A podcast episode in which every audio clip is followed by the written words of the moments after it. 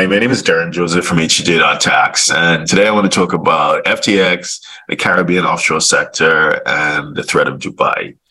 Uh, for those who don't know, HTJ.tax, we are a team of cross-border tax professionals that seek to demystify the sometimes confusing world of offshore banking, uh, cross-border taxation, and international compliance in general. Have a look at our website, htj.tax. We have over 2,000 articles that are completely free of charge that take a, you know, a dive into some of the key concepts and principles that you need to keep in mind as you navigate as well as our YouTube and podcast channels. We have over a thousand videos that, that do the same as well. We have interesting interviews with whom we consider to be thought leaders in the space. So again, HTJ.tax. My name is Derren. So yeah, you know, it's been a busy time. It's been a busy last few months, and I'm recording this in January 2023. So just at the start of what what we hope to be uh, a more stable year than 2022. But it's been particularly tough on the Caribbean. Why do I say that? We have X, FTX, which was a huge news story in, in Q3, Q4 last year and understand that it's not the first time that this negativity and, and of course ftx being based in the bahamas uh, you know there's a lot of negativity in terms of the press coverage of the bahamas in particular and the Caribbean by extension. And unfortunately, it's not the first time. I mean, we had the Panama Papers back in April 2016, Pandora in October 2021, I think it was, Paradise November 2017, Paradise Papers. So all these offshore leaks again, you know, to, to be fair, a lot of what was disclosed wasn't technically illegal. And as far as I'm aware, and as far as anybody aware, anybody is aware, of course, everything is still under investigation, but there's no suggestion of wrongdoing on the part of the Bahamas or any other Caribbean jurisdiction yet the way it's, the, the entire thing is being portrayed in the media, there is a bit of a negative tinge towards that. And, and, you know, it's, it's unhelpful. It definitely isn't unhelpful in a space that is a, a huge reputational risk. It, it's, it, it's, it is deep. It is a, a malaise that, that is quite deep.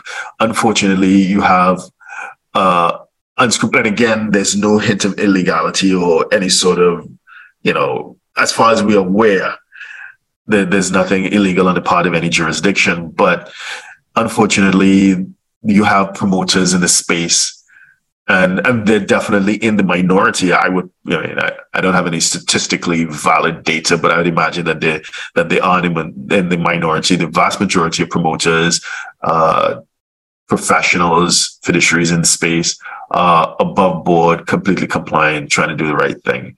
But unfortunately, you have this minority of promoters who they can't even. I, I listen to some of the videos and, and podcasts. They don't even. They could not find certain Caribbean jurisdictions on a map. They can't even pronounce the islands, uh, the names of the islands correctly. It's Saint Lucia, not Saint Lucia. Eh, it's Dominica, it's Grenada, not Granada, you know, stuff like that. So they, they don't even, they, they're completely unfamiliar with the, the jurisdictions. And unfortunately, they may misrepresent what is the right thing to do. You know, I don't want to cast aspersions on anyone, but sometimes, perhaps through no fault of their own, they're perhaps not properly trained or qualified, but, you know, things happen. So where are we right now? Banking has become increasingly difficult as a result of the reputational risk and the consequent de-risking. So you, had a situation in the past couple of decades, particularly where the in the English speaking Caribbean in particular, which which is where uh, I'm really focusing. Of course, the Caribbean is quite diverse. You have the Dutch speaking, you have uh, the Spanish speaking Caribbean, and you have the English speaking Caribbean. So the English speaking Caribbean uh, to some extent and in some ways become synonymous with the offshore sector. And we've had a, a situation where most of the banks were Canadian owned and controlled and they're pulling out. You know, we've had, uh, BNS Bank of Nova, Nova, Scotia, sometimes known as Scotia Bank. We've had CIBC, Canadian Imperial Bank of Commerce, or Bank of Commerce, depending on which island you're looking at, and Royal Bank, otherwise known as Royal Bank of Canada, and they've effectively pulled out of a, number of jurisdictions because the compliance burden and the cost and the, the risk of doing business has just become progressively more difficult. And as you know, in the offshore sector, you know, it's kind of like it, it's a pairing. Uh, I, I don't want to draw any metaphors with, with food to, to make light of the situation, but it, that's what it is.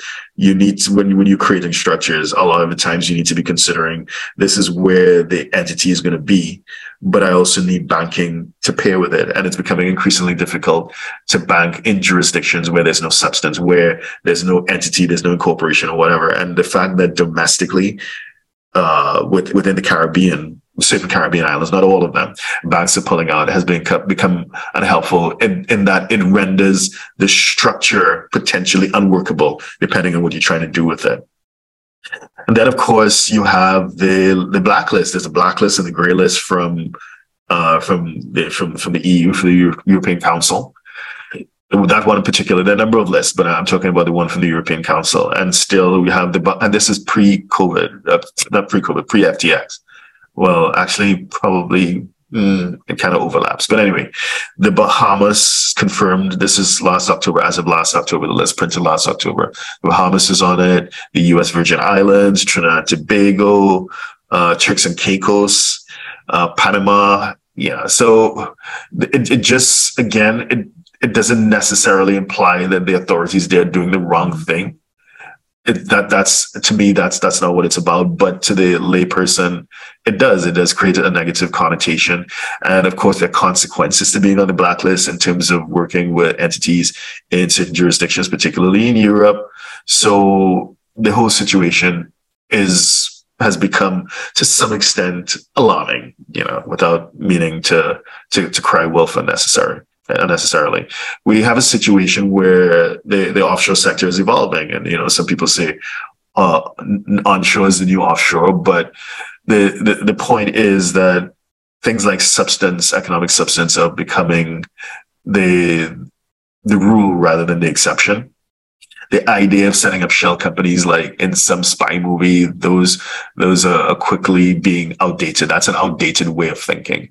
And if it is that shell companies are no longer a thing, and you're setting up companies in jurisdictions where you have boots on the ground, where you have some sort of meaningful connection in, in principle, that that whole shift in the industry is putting in the Caribbean at a further disadvantage because at the end of the day, these are tiny islands. So all things being equal, the talent pool is not that deep.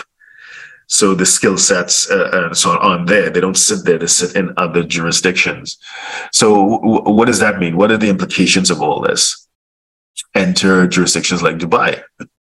Dubai, as I've spoken about in many other videos, has become increasingly competitive.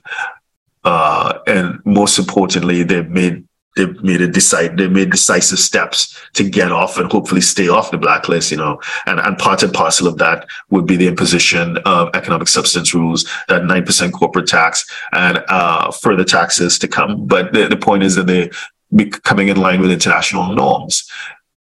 And it's relatively big compared to the Caribbean. So the talent pool and, and the talent deficit isn't what it would be on a, on a, on a tiny island there's a lot of land. There's, you know, so much desert to be reclaimed and, and so on. So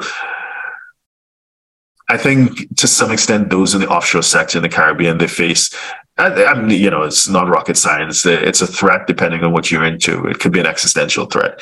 And the Caribbean still can work for certain asset protection structures, uh, certain trust foundations or whatever, but, or holding company structures, depending on what you're trying to do. So it's not all doom and gloom, but in certain spaces, it, it is quite alarming and cause for concern. So what does that mean for clients? It may mean that us as advisors, they, you know, you'd be looking at other jurisdictions. You're looking at, you know, those were the opposite with a really strong reputation and regulatory framework like your Singapore's being one of the best in class and, and up and coming ones like like Dubai. Dubai isn't quite there yet because it does struggle in some of the spaces like like banking and and there maybe may or may not be certain gray listings or, or whatever, but it's definitely trending in the right direction. So something to think about as we try to navigate the sometimes complex world of international tax. My name is Derren Joseph from HTJ Tax. See you next time. Thank you. Bye bye. So if you're a six, seven, or eight figure investor, entrepreneur, or business owner who needs a tailor made solution from a qualified team of professionals, we can help you achieve the international lifestyle, the freedom, and even the tax savings you're looking for. Visit us at htj.tax and live that international life.